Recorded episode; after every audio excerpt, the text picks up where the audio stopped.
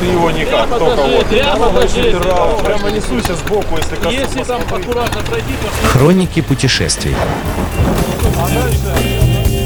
Здравствуйте, с вами Дмитрий Васильев, Ленинград Чаптер Раша, автор и ведущий телеграм-канала «Руси же Хансиат. Русский конзейц». В сегодняшнем информационном пространстве есть такой канал под названием «Турция это». Ведет его тюрколог Иван Стародубцев. Он часто выступает в качестве эксперта на различных федеральных информационных ресурсах. В своем канале Иван Игоревич рассказывает о различных аспектах турецкой политики, о турецкой экономике и о турецкой культуре. И у него все реально взвешено, без лишних эмоций, но с хорошим пониманием материала. А тут вот еще наш Алексеевич, который на моторадио известен намного больше тюрколога Стародубцева, тоже сейчас рассказывает о своем мотопутешествии по Турции. Куда ни глянь, везде видны какие-то турецкие штучки. И что получается? Как-то много стало вдруг жаркой Турции вокруг. Турция теперь что, наше все? Или уже все? А может быть, еще не все? В своей прошлой жизни я был тесно связан с Гамбургом и часто посещал его по работе. Ну и так, для удовольствия. Слава богу, лететь туда всего два часа, а билет стоил тогда в районе 200 евро. А вот в Турции я не был ни разу. Тогда Турция прочно ассоциировалась с пляжным отдыхом all inclusive, а мы предпочитали более активный отдых. И честно скажу, о поездке в Стамбул, в город контрастов, задумался не раз. Но руки как-то тогда раньше не доходили. Потом времена поменялись. Сначала ковид посадил весь мир на карантин, а потом, после Дня защитника Отечества 22 года, про привычные ганзейские походы пришлось забыть. Вот тогда-то я и вспомнил про Стамбул. А поскольку в тот момент Турция стала действительно наше все, я рванул туда открывать компанию и перенастраивать логистику с ганзейских рельс на Босфорский. Хроники путешествий. Тема бизнеса в Турции – это отдельная тема. Про нее можно сделать не одну передачу. Мы к этому еще вернемся. Страна, переживающая переход от помидорно-курортного устройства экономики к финансово-промышленной модели с упором на оборонный сектор и на транзит всего, что движется. Это действительно интересно. Но, нырнув впервые в стамбульский водоворот, я за год с небольшим успел побывать там уже добрых 11 раз.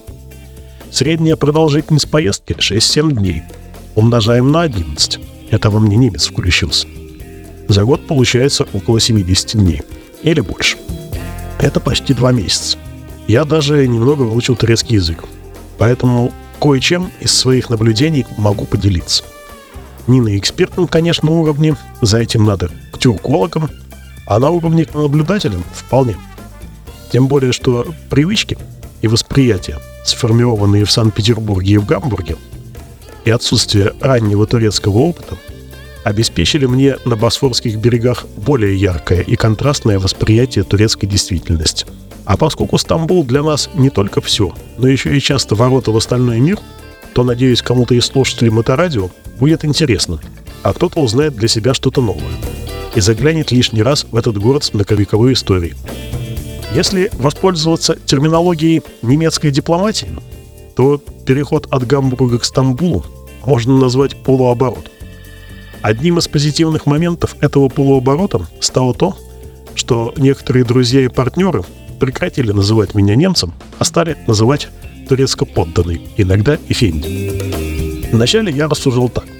Гамбург и Стамбул – это морские города, тесно связанные с международной торговлей. Море есть и там, и там.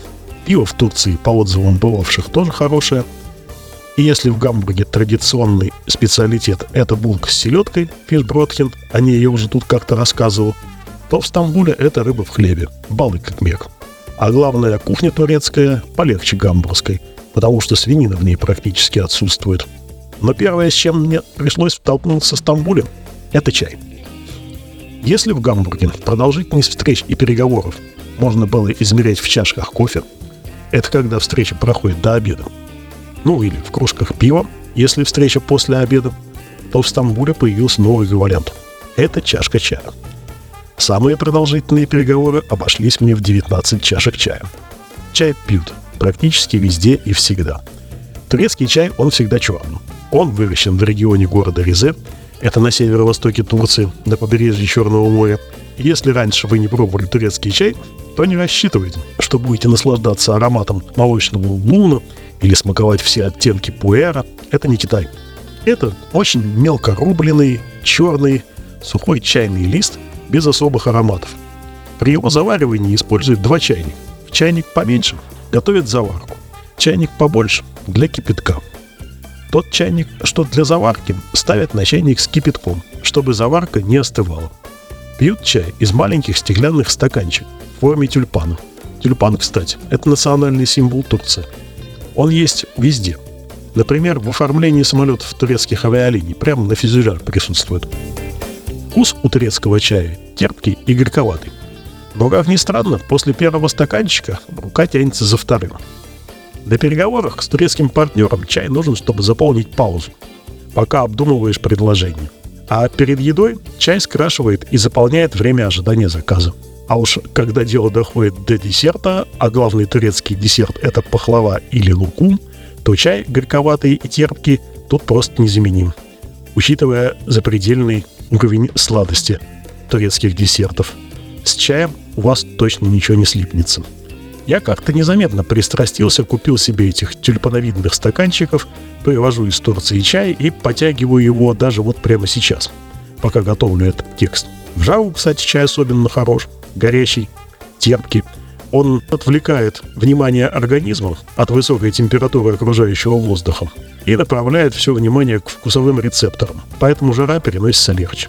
А что может быть лучше стаканчика горячего чая в зимние месяцы, когда ты пересекаешь Босфор на паромчике, добираясь из европейской части в азиатскую, чтобы не стоять в пробках на подъездах к Босфорским мостам и не переплачивать за это таксиста. Босфор, он очень продуваемый пролив. И зимой, и ранней весной это очень чувствуется. Поэтому чашка горячего чая в руке не только согреет пальцы, она позволит сидеть на верхней палубе и наслаждаться лучами холодного солнца и свежим морским ветром. Поговорка о том, что чай не пиво много не выпьешь, в Турции не работает – выпьешь. Теперь, собственно, о пиве. Пиво в Турции неплохое, но до немецкого разнообразия ему далеко. Обычно это эфис разных сортов, от лагера до темного. Еще есть тюбург и местное пиво по Монте.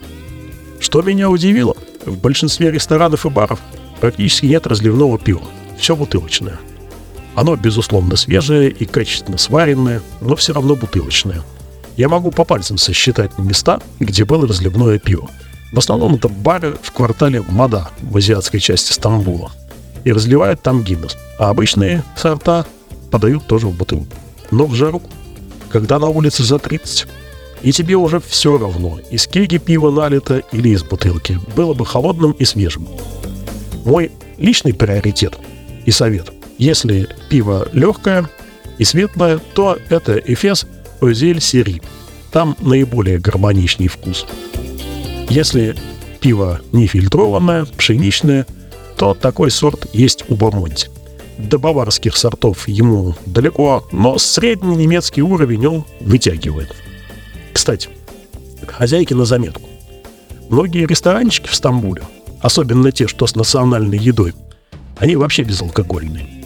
Надо быть готовым к тому, что вы получите потрясающий шашлык, или незабываемый кебаб, но к нему придется брать воду или чай, или кисломолочный аран, или, прости господи, напиток шалган.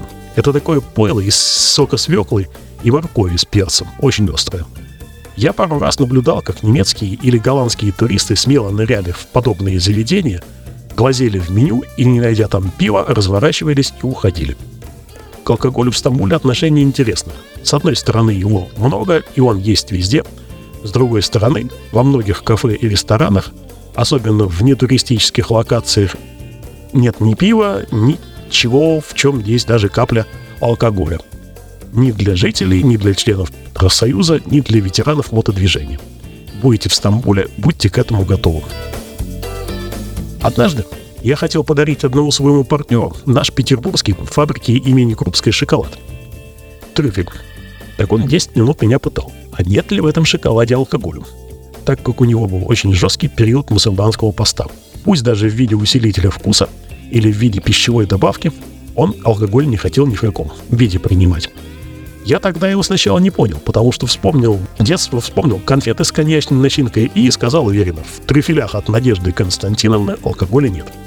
А потом прочитал на коробке, что в ингредиентах присутствует какая-то малая-малая толика коньячного спирта. Это было написано только по-русски, очень мелким шрифтом. Но мне все равно было стыдно. Да простит меня Аллах. Вот такой получился экскурс всего о двух напитках, встречающихся в Турции. А еще есть очень неплохие и абсолютно неизвестные у нас турецкие вина. Наконец, есть кофе по-турецки, но это мы все оставим для следующей передачи. Если, конечно, меня Алексеевич не опередит и не расскажет об этом в своих турецких эфирах.